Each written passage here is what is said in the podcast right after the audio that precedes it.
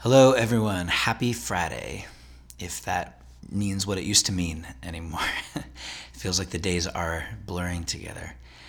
Um, wanted to draw your attention to sanctuaryri.org backslash online. Sanctuaryri.org backslash online.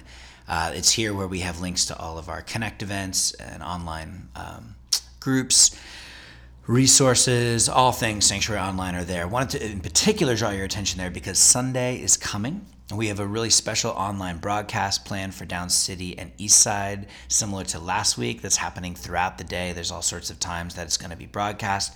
Really want to encourage you to tune in um, at one of those particular times. Uh, there's a lot of ways that you can interact on this platform that it's on, and Sanctuary North uh, is experimenting with a uh, interactive sort of Zoom service uh, with some church at home liturgy, and um, that's going to be happening at 10 a.m. But all the information about these things are happening online uh, at sanctuaryri.org backslash online. And it's worth noting we're encouraging the central congregations, that's 15 Hayes Street, uh, to meet at 9.30. And so we're going to have a whole gathering and then uh, um, to tune in together at the same time. And then we're going to have a video coffee hour if we can pull this off. Will happen right after. And then east side we're encouraging to tune in at 11 at the 11 a.m gathering with the same thing with a, a, a time to follow where we can interact with one another and connect and all of that. So that should be great.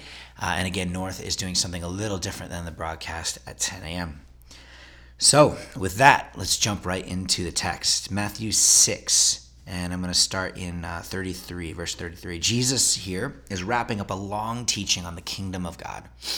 Uh, the kingdom of God, the, the, the rule and reign of God. In his life, death, and resurrection, Jesus is announcing this whole new world that is in some way breaking forth right here in the midst of this one. God is making all things new in and through Jesus um, and inviting us to join him in that work. And we've talked a lot about that. And Jesus says, Seek first the, his kingdom and his righteousness. So make sure your life isn't just balanced, you have some priorities. Put first the things of the kingdom. And, and then all these other things that he's been talking about will be given to you as well. He's been talking about um, the way we entrust other people and our past and our resources to God, all the things that we worry about, our daily bread, they'll be given to you as well. Put first things first. And then he says, therefore, do not worry about tomorrow, for tomorrow will worry about itself, which is kind of funny. Each day has enough trouble of its own. Don't worry about tomorrow. Tomorrow's got all, like today's got a, a, enough trouble of its own. Tomorrow will worry about itself. James uh, chapter 4, verse 13, uh, James here uh, echoes this and, and uh, kind of goes deeper into this idea. He says, Now listen, you who say today or tomorrow we will go to this or that city or spend a year there, carry on business and make money. Why? You do not even know what will happen tomorrow.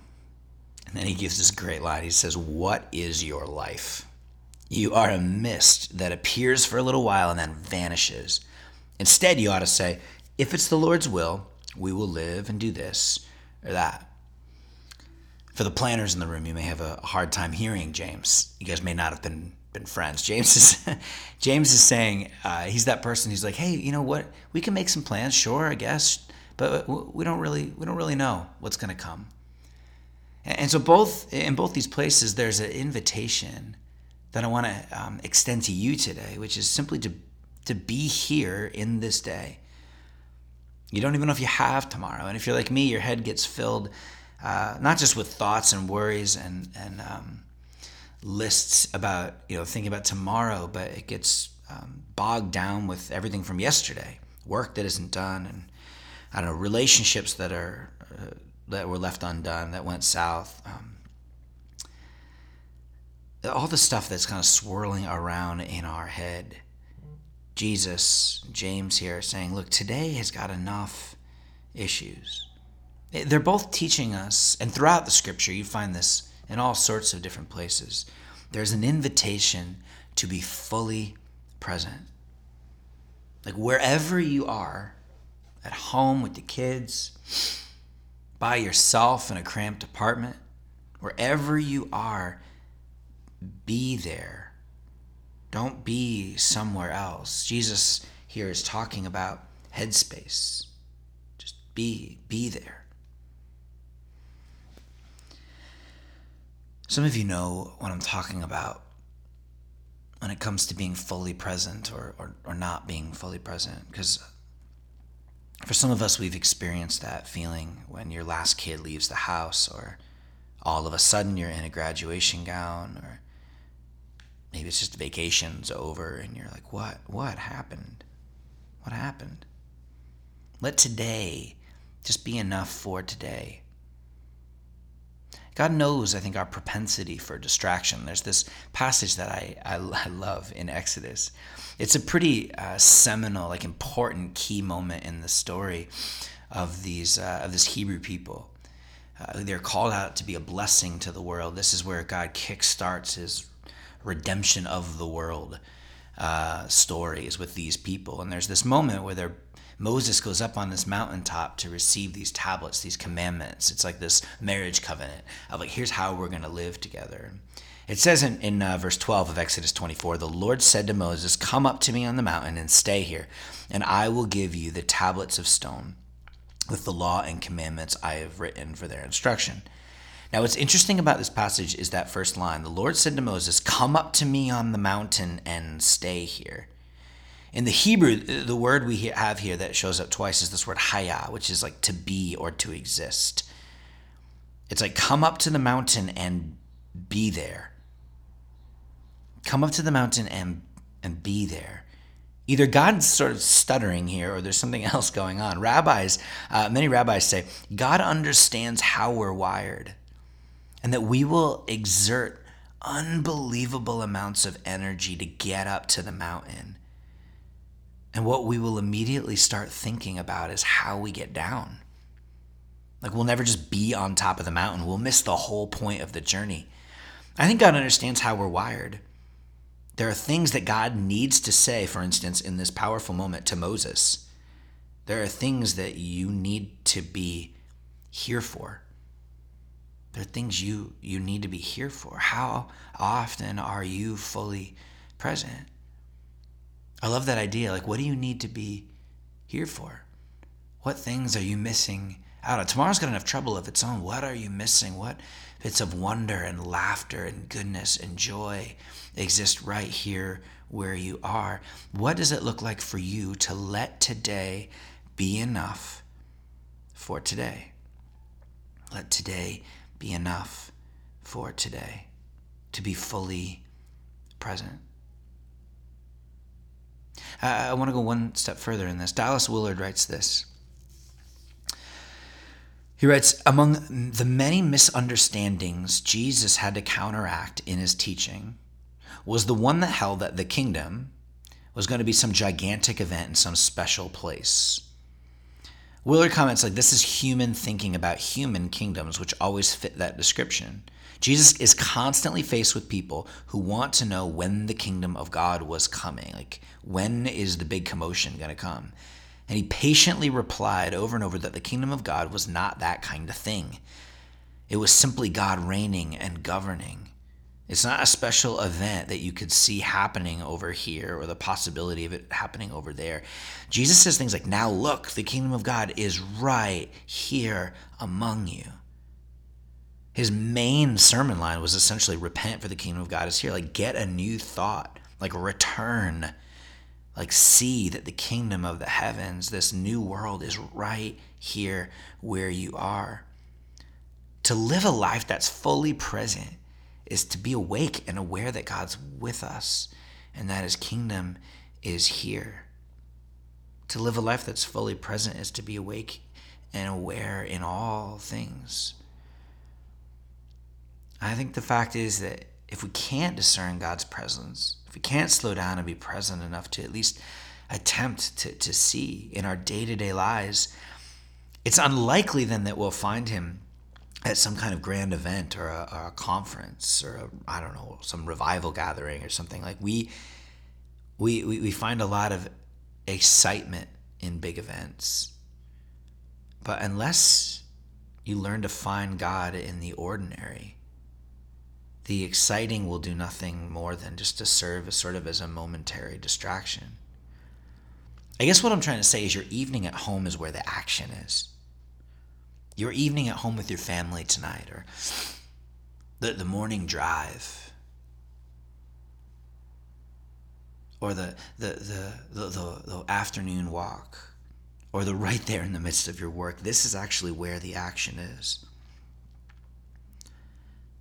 A version of this question comes up over and over in the scriptures Are you remaining awake and looking for God here and now?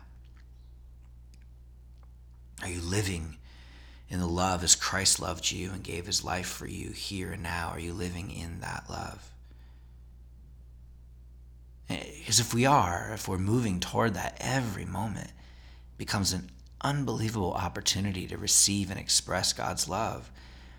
I found the most like trivial circumstances, like in the most insignificant moments, often become sacred ones when we invite ourselves into it.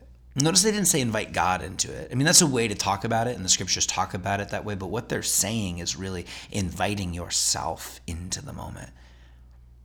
God's not distant. It's so often it is, is we who are distant. And so to close, I would also say the best thing we can do for our world right now is to be surrendered to God's will as much as we can be, moment by moment. Greg Boyd says this remaining aware of God's presence moment by moment can't help but revolutionize how we actually live.